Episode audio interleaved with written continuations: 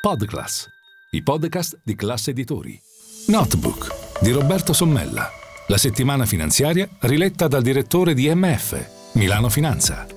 Buongiorno, benvenuti a Notebook. Un piccolo comune del Grossetano ha fatto un annuncio sui giornali nei giorni scorsi mettendo in vendita un gioiello del 1700. Si tratta di un castello dove eh, aveva sede un ospedale nella zona, il prezzo richiesto è quasi 3 milioni di euro. Dunque è possibile, mi chiedo, è possibile cedere immobili pubblici come da tempo eh, Milano Finanza e tutti gli altri organi di informazione del gruppo Class Editori propone tutti quegli immobili che dallo Stato sono passati agli enti locali nel lontano 2001 quando si fece il federalismo fiscale. Pensate cosa potrebbe accadere se oltre al comune di massa marittima anche gli altri comuni mettessero sul mercato dopo valorizzazione e anche evidentemente una quotazione l'immenso patrimonio immobiliare che dallo Stato centrale è passato allo Stato